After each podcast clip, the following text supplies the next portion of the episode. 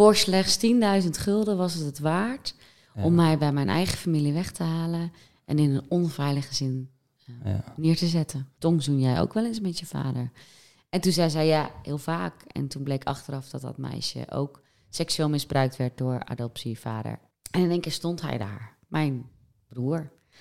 En we keken elkaar aan en ik was natuurlijk sceptisch als wandelende portemonnee. Ja. En hij was misschien nog veel sceptischer. Dus hij keek me ook wel heel wantrouwend aan. En ehm, uiteindelijk eh, ja, pakte hij mijn hand. En hij zocht naar iets. En toen viel zijn blik daarop. En toen zei hij Nangi. En dat betekent zus in het Sri Lankaans. En ik had geen idee waar dit over ging. En ze die vertaalde. En hij, hij ging vertellen, eh, mijn broer. En wat bleek nou? Dat ik eh, vroeger altijd hielp met het eh, hakken van bamboe. En hij hakte dan de bamboe. En ik hield het vast. En hij had een keer eh, de bamboe gemist en, en mijn vingers geraakt.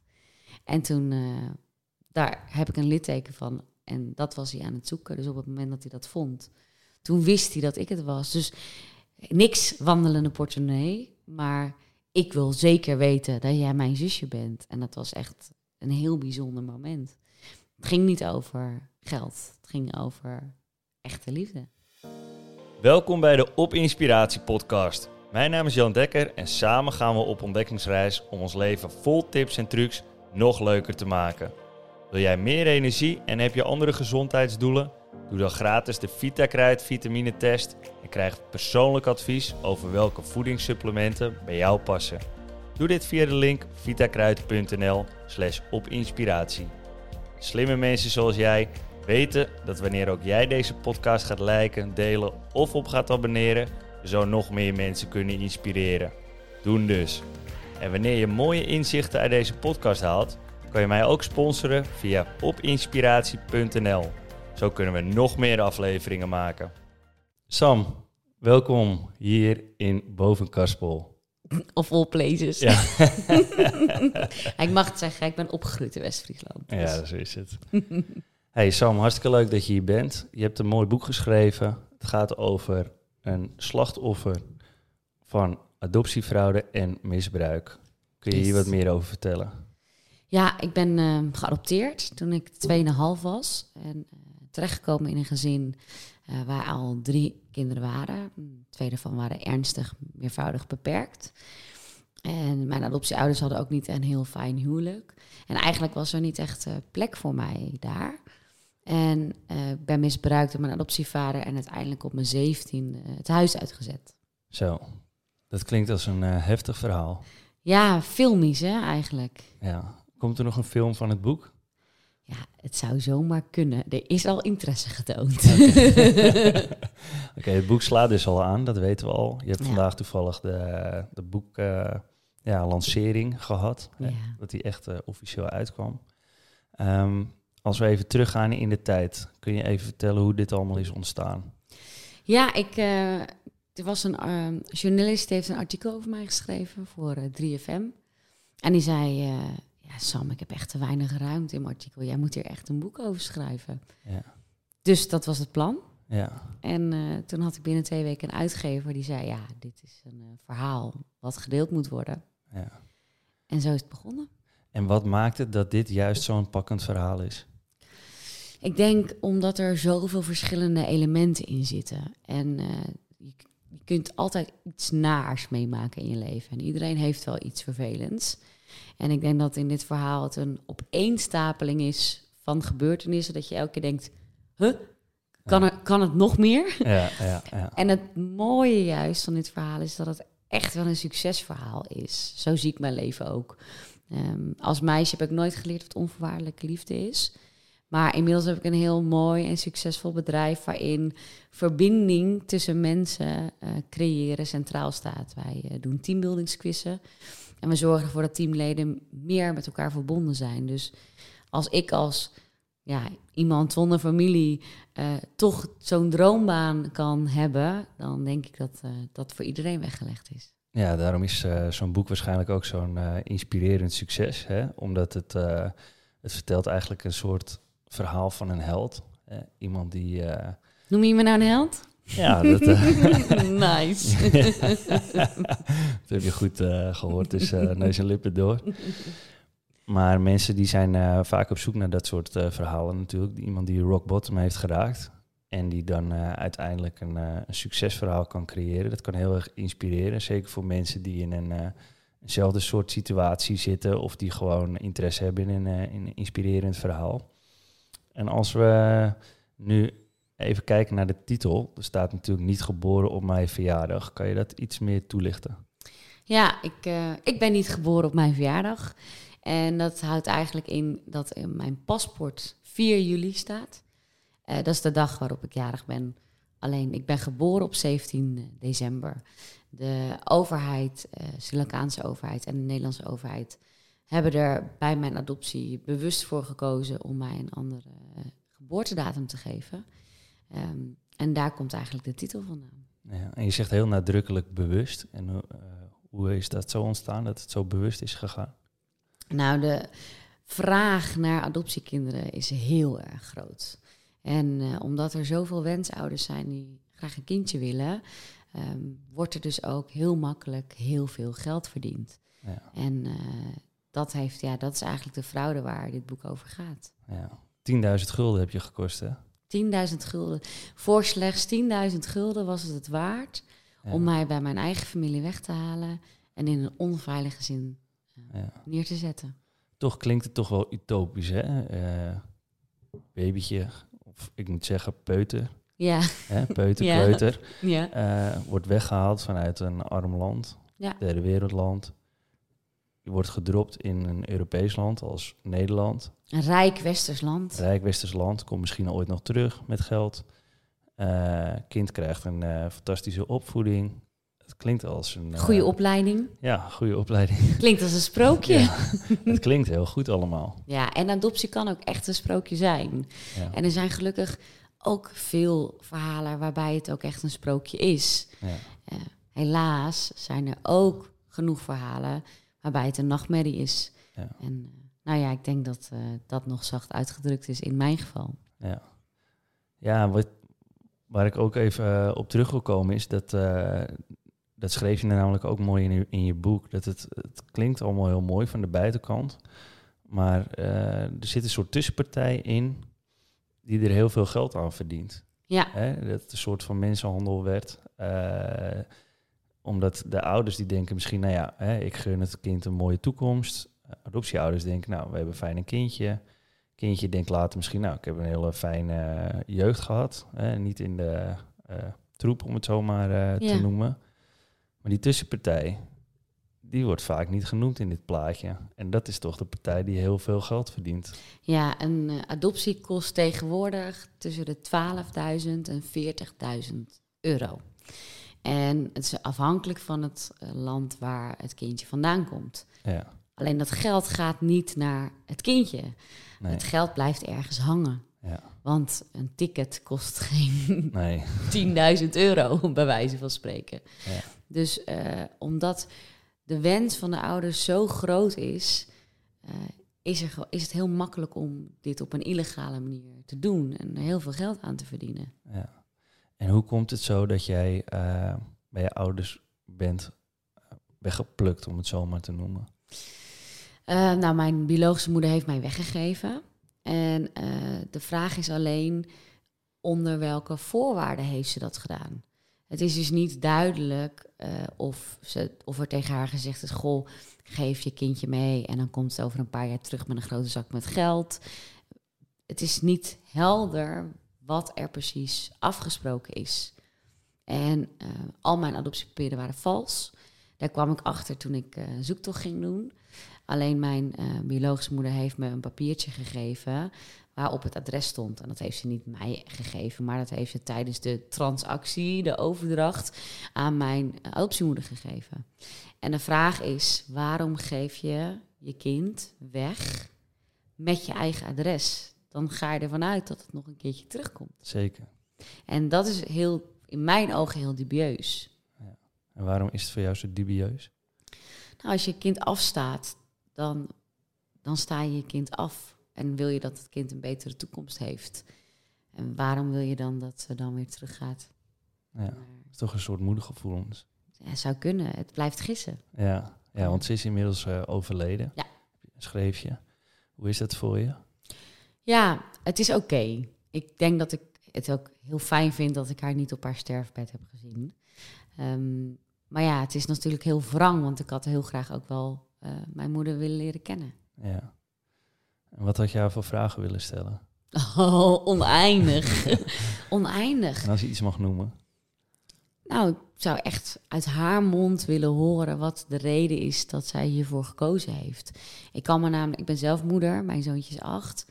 Ik kan me zo moeilijk voorstellen hoe het is om je kind weg te geven en om welke, welke redenen het voor je ja, um, plausibel, nou ja, dat, dat het gewoon op een gegeven moment denk je, oké, ik heb geen andere keus. Stel je voor, je kan niet meer voor je kinderen zorgen, de rest van je kinderen, en je geeft daarom een kind op. Nou, dan is het nog redelijk plausibel. Dus ik ben heel benieuwd naar haar reden om, uh, om hiervoor te kiezen.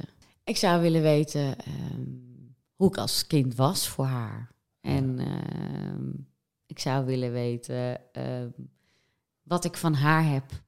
Want uh, ik ben natuurlijk een deel van, uh, van mijn biologische vader en, en, ook een deel van haar. Dus ik ben heel benieuwd wat ik dan van haar heb. Ah ja. Ja. Dat is wel een mooi stukje herkenning dat je dan zoekt. Ja, zeker. Ook, maar ook qua karakter bijvoorbeeld. Dus ja. uh, niet alleen hoe ik eruit zie, want ik heb wel een foto van haar. Ja. Maar gewoon hoe zij is. En Ja. ik denk dat elke puber eh, die zijn identiteit aan het zoeken is... eh, ja, dat die vragen wel eh, in, in je hoofd spelen. Van wat heb ik van mijn vader? Wat heb ik van mijn moeder? Ja, wat is zeker. van mezelf? Ja, zeker. Ja, ik heb mijn vader ook pas echt leren kennen toen ik een jaar of 25 was. Ah. Dus ik snap wel wat je bedoelt. Dat je dan echt vragen gaat stellen van hoe was jij vroeger? Ja. Dat je dan een soort van gelijkenis... eh, Hoop te ontdekken. Ja, Ja, ja, Hoop te ontdekken, ja. Wat natuurlijk een desillusie is als het niet zo is, hè? Ja, ja, klopt, ja. Ja, dus eh, ik snap wel wat je daar bedoelt. En ehm, wat ik ook eh, vond dat je heel mooi beschreef in je boek was een, de ontmoeting met je broer. Was een soort van tweeledig. Hij was heel sceptisch op het begin, dat jullie elkaar leerden kennen. Maar er was een moment waardoor hij wist dat jij het was. Kun je daar wat over vertellen? Ja, dat ga ik doen. En voordat ik dat ga doen, is het handig om... eh, Het beeld wat mensen hebben van zo'n ontmoeting... is eigenlijk het spoorloos beeld. Ja, Twee mensen die elkaar heel lang niet hebben gezien... geen idee hebben wie wie is... elkaar zo in de armen vliegen... en dan, wauw, dat. ja dat zou mooi zijn. Dat was het niet. Nee. Nee, inderdaad. Nee. Ehm eh, Siri is de man die mijn zoektocht deed. En eh, die had mij gewaarschuwd. En die vertelde, goh, ehm, iedereen wil dat dit waar is. Iedereen wil dat jij familie bent, want jij bent in hun ogen heel rijk. Ja. En er zijn genoeg adoptiekinderen die eh, bakken met geld geven aan hun biologische familie. En eh, om bijvoorbeeld een huis te laten bouwen. En dan komen ze een jaar later terug en dan staat er een half huis, maar wel een Harley Davidson voor de deur. Dus hij Ja, had me al gewaarschuwd van, joh, kijk uit dat je niet alleen maar een wandelende portemonnee bent. Dus met die gedachte, oké, je bent geen wandelende portemonnee. ja, dat is heel fijn al om te beginnen. Is om te beginnen, ja. Je bent geen wandelende portemonnee. Ja. Kwam ik in een grote eh, autobus Ja. eh, eh, dorpje ingereden en ik stapte uit en ik struikelde bijna over de waterput. wat ook wel duidde op dat er gewoon geen elektriciteit en geen stromend water was. En er stond een hele haag met mensen te kijken hoe wij als een soort van royalty uit die bus kwamen. Super ongemakkelijk natuurlijk. En eh, ik, ik herkende natuurlijk niemand. Dus iedereen liet me al die huisjes zien. En in één keer stond hij daar, mijn broer. En we keken elkaar aan. En ik was natuurlijk sceptisch als wandelende portemonnee. Ja. En hij was misschien nog veel sceptischer. Dus hij keek me ook wel heel wantrouwend aan. En ehm, uiteindelijk eh, ja, pakte hij mijn hand. En hij zocht naar iets. En toen viel zijn blik daarop. En toen zei hij Nangi. En dat betekent zus in het Sri Lankaans. En ik had geen idee waar dit over ging. En Siri vertaalde. En hij, hij ging vertellen, eh, mijn broer. En wat bleek nou? Dat ik eh, vroeger altijd hielp met het eh, hakken van bamboe. En hij hakte dan de bamboe. En ik hield het vast. En hij had een keer... de bamboe gemist en, en mijn vingers geraakt. En toen, daar heb ik een litteken van. En dat was hij aan het zoeken. Dus op het moment dat hij dat vond, toen wist hij dat ik het was. Dus niks wandelende portemonnee, maar ik wil zeker weten dat jij mijn zusje bent. En dat was echt een heel bijzonder moment. Het ging niet over geld, het ging over echte liefde. Ja, want eh, dat schreef je ook echt heel erg mooi in je boek. Dat je echt, eh, dat hij je ook vertelde dat jullie een hele warme band hadden samen. Toen Ja. jij nog klein was. Ja, en zo pijnlijk dat ik daar gewoon niks van weet. Maar als ik in zijn ogen kijk, dan zie ik het wel. Ja. En hoe reageerde hij erop dat je ineens weg was? Want hoe, hoe, wat, wat, wat was het verhaal dat je moeder vertelde dat jij in één keer, nou ja, verdwenen was? Ja, ja mijn eh, biologische moeder had verteld tegen eh, mijn broer dat ik ziek was geworden. En in Colombo is een ziekenhuis, en dat was best wel lang rijden, wel, zeker wel drie uur. En dus zij nam mij mee naar Colombo, naar het ziekenhuis. En toen kwam ze terug en toen was ik weg. En hij was echt, hij was zo boos. Hij zei ook, als ik had geweten dat ze dit zou doen, had ik je nooit laten gaan. En hij zorgde ook voor mij. Hoe oud was hij toen? Ja, hij is. eh, ja, dat, ik was dus, nou laten we even zeggen, eh, 2,5. Ja. Want dat was ik Ja. echt. En ik denk dat hij ehm, vier, vijf jaar ouder, misschien zes. Ik weet het eigenlijk niet zo goed. eh. Ja. ik ben niet zo goed met cijfers. nee, dat Wat- je. Wat je ook heel, heel goed kan lezen in mijn boek. Maar wat, wat gaf zij als reden op dat je weg was? Want het kan toch niet alleen maar zeggen, ze is weg? ja, dat ik ziek was. Ze, was, eh, ze zei gewoon, ze is ziek, ze moet naar het ziekenhuis. En daarna weg, en zonder reden. En ziek in, in overleden of eh, ze blijft in het ziekenhuis? Geen idee. Ziek. En Colombo. En nooit meer terugkomen. Bijzonder. Ja. En ehm, als we nu kijken naar de stap daarna. Hè? Je bent eh, verhandeld, om het zo maar te zeggen. Je komt in een, in een nieuw gezin. Hoe ging dat? Heel ongemakkelijk. Ja, Ja, ik was echt totaal anders dan alle familieleden, alle gezinsleden. Ik was heel energiek en ik wilde van alles met iedereen doen. Spelletjes, met speelgoed spelen. En de rest van mijn familie die deed het liefst in een eentje. Een puzzel. Of die las een boekje. Of een krantje. En dat was het eigenlijk. Dus ja, het voelde me altijd een beetje te veel. En ehm, ik zag er ook anders uit. Dus eigenlijk paste ik op geen enkele manier in dat gezin. nee. Een, eh, een exotisch meisje met kort haar, schreef je ook. ja, een exotisch jongetje. Ja. nee, ja. ja, ik had... eh, de meisjes in Sri Lanka hebben eh, vaak kort haar als ze klein zijn. Omdat het gewoon praktisch is. Ja. En ik denk dat op de voorkant van de, de cover kun je ook zien hoe ik eruit zag toen ik werd geadopteerd. En eh, ik denk dat mijn adoptiemoeder altijd dat schattige beeld van dat kleine, donkere Sri Lankaanse meisje in stand wilde houden. En daarom heb ik bijna mijn hele basisschoolleven eruit gezien als een exotisch jongetje. Ja. Klinkt dat heel fout? Ja. Sorry. nee, je geeft niet Ehm, ja, maar ehm, ja, je moeder vond je natuurlijk heel schattig. Eh, je vader die vond je eigenlijk ook eh, iets te schattig, om het zo maar eh, te noemen. Ehm, kun je daar wat meer over vertellen? Ja, ik denk, ik heb zelf een zoon, hè, dus ik merk ook nu bij hem, het is gewoon heel normaal dat je als kind lekker op zaterdagochtend bij je ouders of je ouder in bed gaat liggen, hè, lekker kroelen en eh, samen gaat ontbijten, gewoon chill.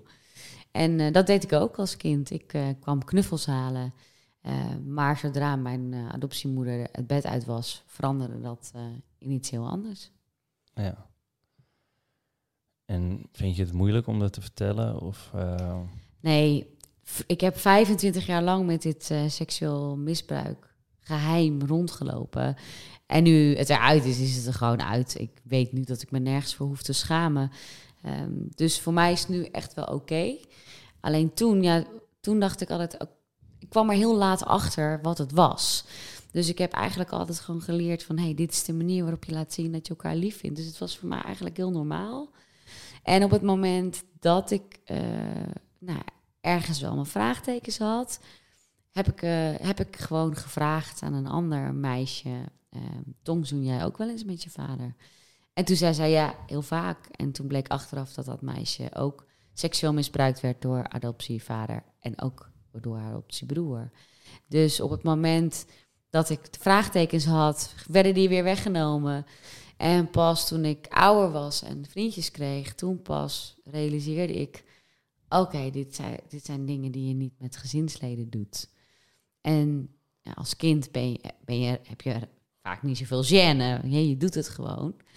Uh, maar toen was ik zo oud dat ik gewoon echt me daarvoor schaamde voor wat ik allemaal had gedaan.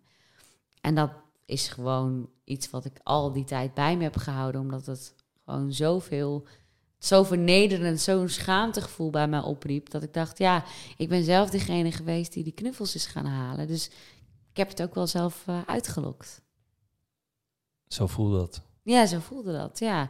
En toen ik er uiteindelijk dacht, oké, okay, ik ga hier uh, ik ga aangifte doen, want dit is iets wat me overkomen is. Toen wilde de politie het niet uh, opnemen, omdat het was verjaard. En hoe was dat voor je? Ja, onwerkelijk. Dus eindelijk, na al die jaar, durfde ik er wat over te zeggen. En dan zegt zo'n politie, ja, het is veel te veel werk, uh, het is verjaard, je gaat er niks mee bereiken. We, nemen, we, we maken er wel een melding van. En het verschil is tussen een melding en een aangifte, is dat op het moment dat het een melding is, en dan komt pas de naam van de dader naar boven, als er nog een keer zijn naam wordt opgegeven. Dus, dus er moet iets, iets fout gaan voordat het weer zichtbaar wordt. Ja. Nou ja, dat is natuurlijk uh, omgekeerde wereld. Ja, zeker in, uh, in jouw situatie wat betreft uh, het misbruik is natuurlijk vaak zo dat mensen een, een, tijd nodig hebben om het te processen, als het ware, om het een plekje te geven. En Ja. dat, ja, dat kan heel veel jaren duren. En dan is het natuurlijk heel scheef dat daar een uh, verjaring voor is.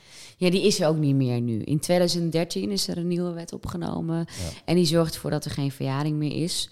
Maar omdat het in mijn geval in 2013 al verjaard was, is mijn niet meegegaan. Nee. Nee. En hoe is het nu voor je? Heb je nu nog wel contact met je, met je adoptievader, moeder? Nee, nee, totaal niet.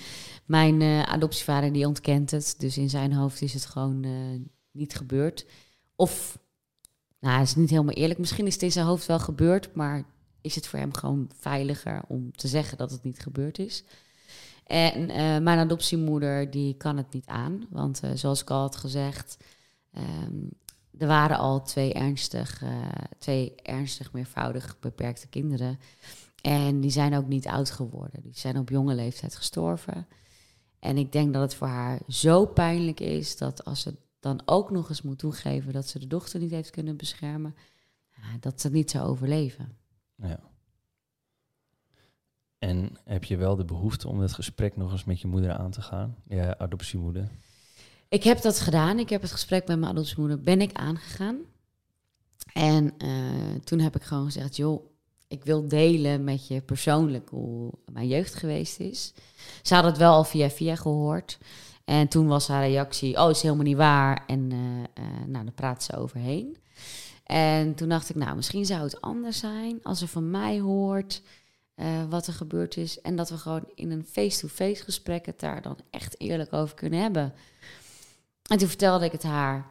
En toen zei ze eigenlijk alleen maar, ja, maakt niet uit of het waar is of niet waar is. Jij hebt gewoon hulp nodig. En toen dacht ik, oh, deze arme vrouw kan, kan het gewoon niet. Nee. Dit is, dit, zij kan gewoon niet anders reageren, omdat het, omdat het anders uh, zo pijnlijk voor haar is. En dat is het laatste gesprek wat we gevoerd hebben. Ik heb ook gezegd, goh, mocht je, de, mocht je nog een keer een berichtje willen sturen, helemaal oké, ik zal het lezen. En ik heb nooit meer wat van haar gehoord. Nee. En heb je het gevoel dat je nu een soort van boven staat dan met je moeder, met je adoptiemoeder? Ja, ik denk niet zo in boven en onder. Ik denk Nee. meer gewoon van, hé, hey, dit is wat het is. En ik denk dat daar ook eh, het boek over gaat. Je hebt altijd een keuze. Dus als zij ervoor kiest om dit te doen, dan heb ik totaal geen invloed op. Nee. Eh, dus ik heb er niet zoveel aan. Nou ja, dan is het wat het is. En of dat nou boven of onder is, dat ik denk dat het niet zo belangrijk is. Nee, daar ben ik helemaal met je eens hoor. Er is geen boven of onder. Eh, heb je wel het idee dat je het een plekje hebt kunnen geven? Dat je niet meer een... eh, kijk, we hebben voor deze podcast hadden we het er natuurlijk over dat als kind vaak erkenning zoeken Ja. hè, bij, eh, bij je ouders. Had je wel tijdens die momenten het gevoel van, nou, ik zoek niet meer de erkenning van mijn adoptiemoeder. Ja, ja. ja, ik denk dat het een van de belangrijkste lessen is die ik geleerd heb. Dat eh, het is natuurlijk van de zotte, en dat geldt ook voor mijn adoptievader, dat ik nog steeds toen erkenning aan het vragen was voor een man die Ja, die dingen deed die gewoon strafbaar waren. En daar stond ik dan spreekwoordelijk met mijn kindertekening eh, te vragen of hij hem mooi vond. eh koekoek Ja. als volwassen vrouw. Dus eh, die erkenning en ja, de, op het moment dat, je, dat ik me realiseerde, die erkenning ga ik nooit krijgen. Toen was het ook wel, dacht ik, oké, nou dan niet. Dan, eh, dan laat ik het bij hun. Dat is hun eigen probleem. Zij moeten daarmee dealen. En hoe voelde dat voor je, dat je niet meer zo op zoek was naar die bevestiging en erkenning? Bevrijdend. Bevrijdend, ja. Ik denk dat ik eh, mijn hele leven een soort van bewijzingsdrang heb gehad. Ehm, om op te boksen sowieso tegen mijn super slim broer, zoals ik hem in mijn eh, adoptiebroer, zoals ik hem in mijn boek beschrijf. En ehm, ja, ik heb ook heel veel opleidingen eh, gedaan en afgerond. Eh, en op een gegeven moment, als je dan, als ik, toen ik me realiseerde, ja, die herkenning niet nodig, dacht ik, ja, wat sta ik mezelf nou te bewijzen en voor wie? Ik weet al lang al dat, eh, wat ik kan en wat ik waard ben. Dus ik vond het super bevrijdend dat dat eigenlijk van mezelf niet meer hoefde. Ja, dat is toch een mooi inzicht. Ja, fantastisch. Maar het is wel jammer dat het zo lang duurde voordat ik, voordat ik dat inzicht had. Ja, maar goed, ja, dat is weer een ander stukje. Ja, een berg beklim je niet in één keer. Dat is waar, ja. Dat is waar. En je spreekt eh, veel over je adoptiebroers. Ehm, is er een reden voor dat je, dat je niet het woord broers gebruikt, maar eh, de term adoptiebroers? Ja, omdat het voelt niet als broers. Ik heb geen bloedband. Ik heb geen hechte band. Ik heb, ze zijn niks van mij. En twee daarvan zijn natuurlijk al overleden. Maar ik zeg inderdaad adoptiebroers. Omdat ja, voor mij is een broer iemand dat als het goed gaat, dat ik kan bellen om een succes te delen. Of als ik me verdrietig voel. Hij zegt, joh, kom even een kopje thee drinken. Dat is voor mij een broer. Ja, Iemand waar je altijd bij terecht kan. En ik snap ook dat er misschien wel eh, mensen zitten te luisteren die eh, geen adoptieverhaal hebben. Ehm, gewoon een bloedband met hun eigen broers en zussen. En die ook niet zo'n relatie hebben. Dus daar, daar ben ik me echt heel erg bewust van. Ehm, en dat kan natuurlijk ook gewoon. Alleen voor mij denk ik gewoon, ja, weet je, een broer is voor mij iemand waar ik dat mee heb. ja. En voelde dat vroeger ook wel zo, als kleine meid? Of had je toen wel het gevoel van, het zijn mijn broers? Goeie vraag. Ehm, ja, omdat ik toen niet beter wist. Ja. Ik kwam in een gezin terecht. Ja, dit zijn je broers. Oké, dit zijn Ja. mijn broers. Maar om nou te zeggen, En waar, waar heeft die switch een beetje eh, plaatsgevonden? Wanneer? dat ik, dat ik besefte dat ik niks met ze had. Nee, dat je meer ze als adoptiebroers bent, beschouw, bent gaan beschouwen.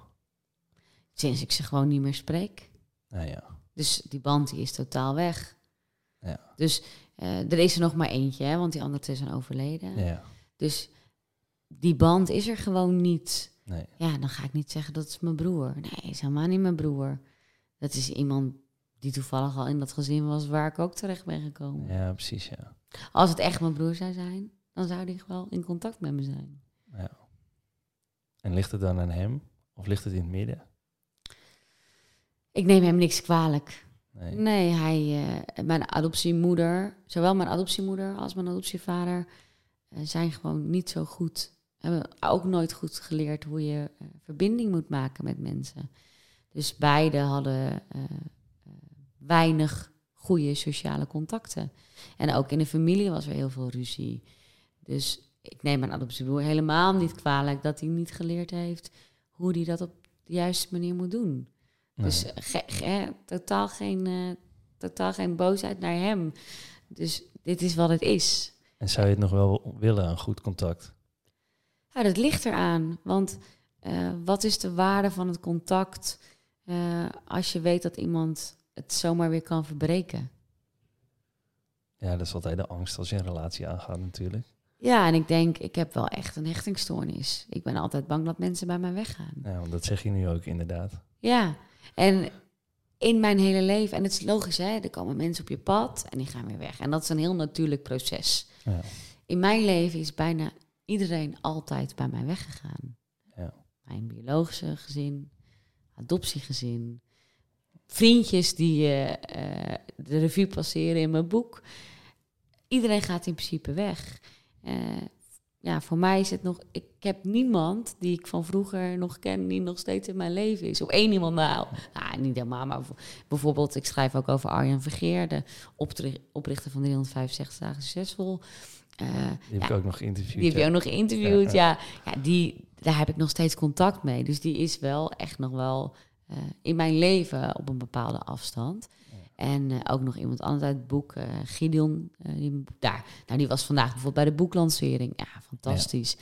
Maar er zijn niet zo heel veel mensen die, met wie ik dat heb. En heb je het gevoel dan dat het aan jou ligt? Ja, zeker. Maar is dat ook zo? Ehm, nou ja, ik denk dat het, wat ik net zei, het is ook wel een, een natuurlijk proces. Maar voor mij is het wel zo dat ik ben natuurlijk wel echt moeilijk in het vertrouwen van mensen. Omdat ja, als, je, als er zoveel voor je bepaald wordt waar je zelf de dupe van bent, dan weet je dat je het alleen nog maar goed voor elkaar krijgt als je het zelf regelt. Ja. En nou heb ik een heel mooi bedrijf met dan ook mooie mensen die voor mij werken. En daar kan ik het prima uit handen geven, omdat ik ze gewoon vertrouw. Maar als ik dan kijk naar het leren kennen van nieuwe mensen, dan eh, is het wel altijd even aftasten. En het gaat eigenlijk wel goed totdat diegene weggaat. Ja. En als diegene dan besluit weer terug te komen, dan denk ik: oké, maar wanneer ga je weer weg? ja. Vind je dat moeilijk? Ja, ontzettend moeilijk. Ik, dat is wel een van de moeilijkste dingen. Eh, ik, en ik kan me voorstellen, voor degenen die geen idee hebben, hechtingstoornis, op het moment dat je binnen je hechtingsfase, en dat is van 0 tot 3 jaar, dat is eigenlijk de periode waarin je als babytje leert dat je ouders terugkomen als ze de slaapkamer verlaten. Eh, en dan als je zeg maar. eh, ja, bijvoorbeeld je ouders gaan een boodschap doen of zo. En jij bent thuis met je vader en je moeder gaat boodschap doen. Dan weet je, oh, moeder komt weer terug. Nou, dat hoort allemaal bij die hechtingsfase. Maar op het moment dat je midden in je hechtingsfase uit je veilige omgeving wordt gehaald.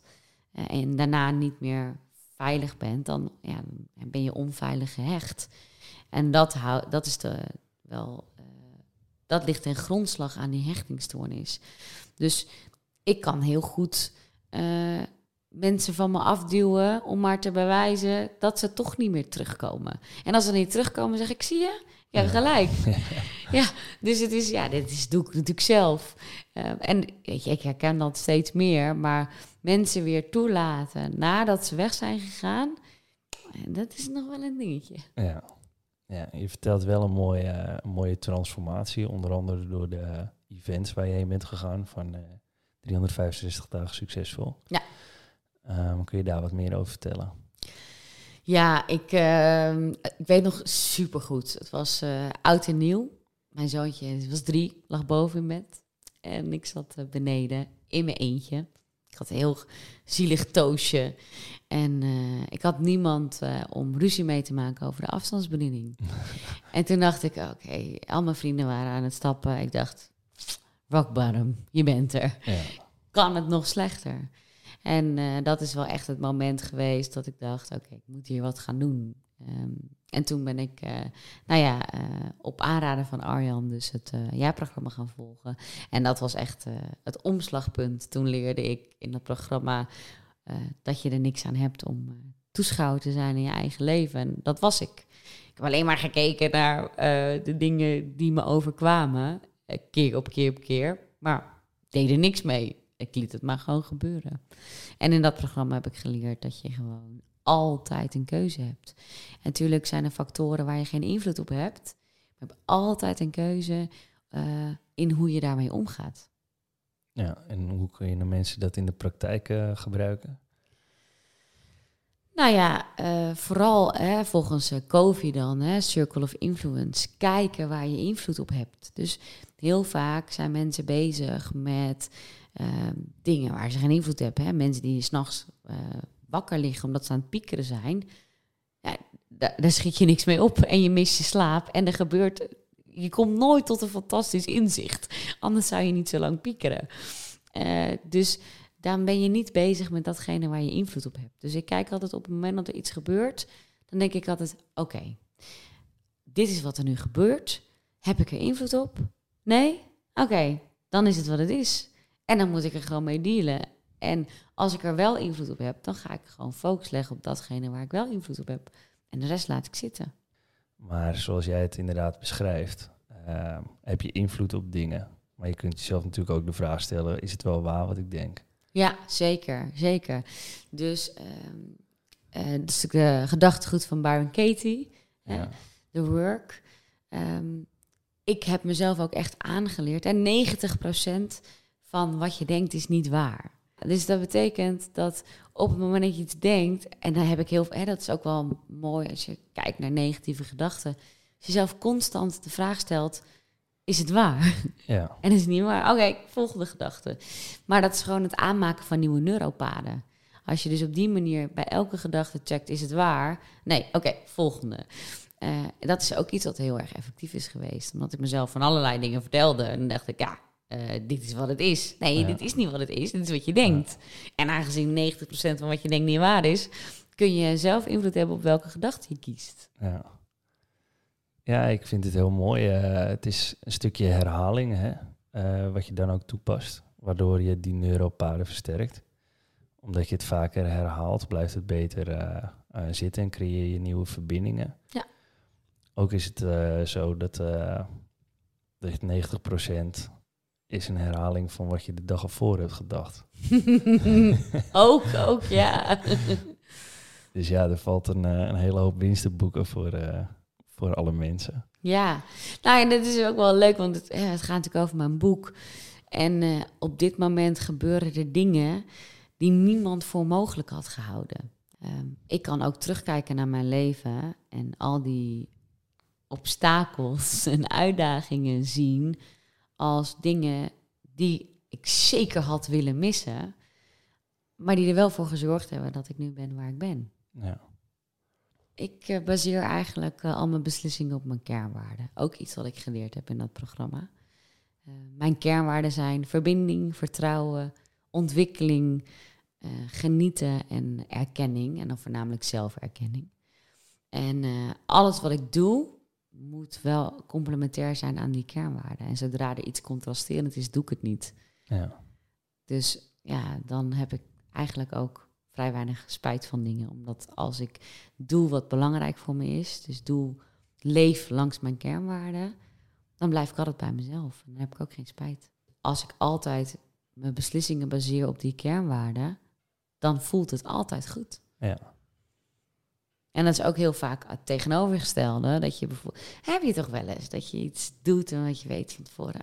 Dat moet ik eigenlijk niet doen. Dan doe je het toch. En denk je achteraf.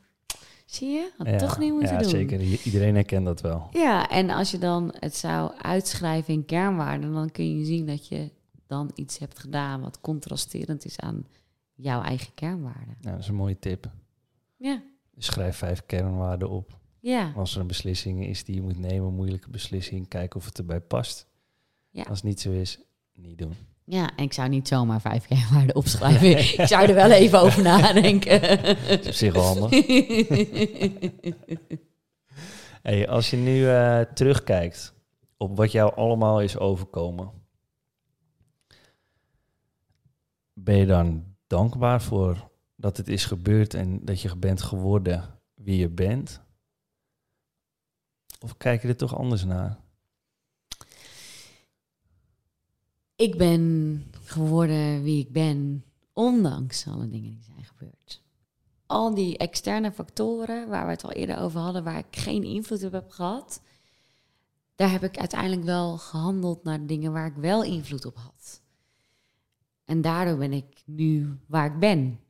En ik ben super gelukkig, super mooi bedrijf, onwijs leuk kind, mooie mensen om me heen.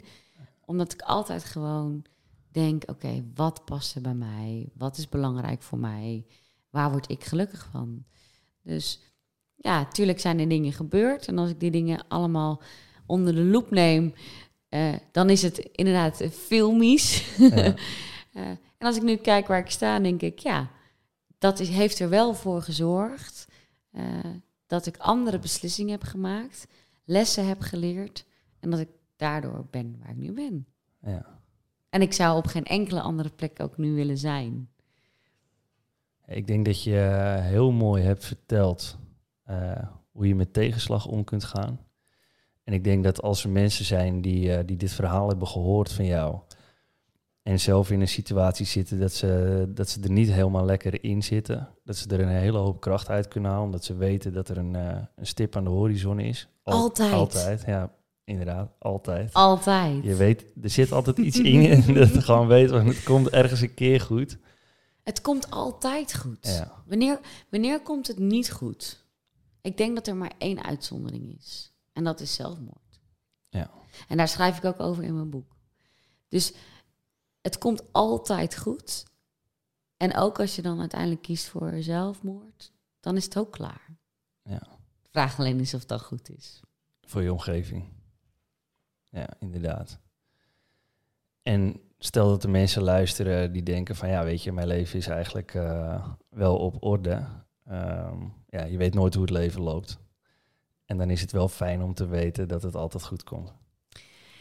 Ik heb ook geleerd dat uh, het grootste gevaar voor een, het grootste gevaar voor een succesvol leven, weet je wat dat is? Gemakzucht. En je goed leven. Een goed leven. Ja. Als je leven goed is, waarom zou je dan meer veranderen? Ja. ja. En ik denk dat dat bij heel veel mensen zo is. Die hebben gewoon een goed leven. Het is ja. prima. Gewoon een zesje. Ja. Alles loopt. Alles gaat. Ja. Waarom zou je meer willen? En als je daar oké mee bent, is het goed. Ja. Terwijl er ook nog eens iets is als een fantastisch leven. Ja, nee. I know. ja, mooi. Hey Sam, eh, we gaan een uitbreien aan deze podcast. Het is inmiddels, we zitten al op half twaalf s'avonds. Wow. Hoe laat zijn we begonnen? Uh, ja, we zijn nu ongeveer uh, bijna een uurtje bezig. Ik denk uh, 55 minuten, zoiets. Mm -hmm. Dus mooie tijd.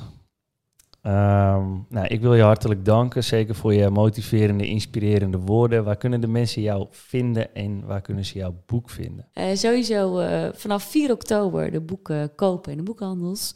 Uh, ze zijn ook gewoon online te verkrijgen, dus dat kun je ook gewoon doen bij allerlei verschillende winkels. Dus doe dat vooral. Um, en waar kunnen mensen mij vinden? Nou, op LinkedIn, bij Sam van der Haak. Uh, voeg me gewoon toe, iedereen is welkom. Uh, daar deel ik heel veel. Uh, ik heb ook een Instagram pagina, Sams Pubquiz, sams.pubquiz. En daar deel ik allemaal veel gezelligere dingen dan op LinkedIn. Dan is het natuurlijk een ander platform. Um, en natuurlijk mijn website www.samspubquiz.nl voor super verbindende teambuildingsuitjes. Dus voor, voor alle markten thuis. En dan heb ik ook nog een holistische uh, praktijk. Dus uh, als je nog bezig bent op zoek naar iets uh, wat meer te maken heeft met dingen waar je niet, die misschien een beetje zweverig zijn, dan kun je ook altijd nog even kijken op www.verrijking.nu. Nou, kijk, dat is een mond vol allemaal. ik hoop dat de mensen het onthouden, anders moeten ze even terugscrollen. Ja, dat kan gewoon, hè? Ja. Nou, ik wil jou uh, hartstikke bedanken voor je, voor je mooie, inspirerende verhaal. En uh, de mensen thuis, die uh, wil ik bedanken voor het luisteren. Mocht je de podcast leuk vinden, meer afleveringen willen, dan kun je altijd doneren op, op inspiratie.nl. Kunnen we nog meer afleveringen maken en dan houden we het voor iedereen hartstikke leuk. hey Sam, hartstikke bedankt. Jij bedankt man, tof joh. Top.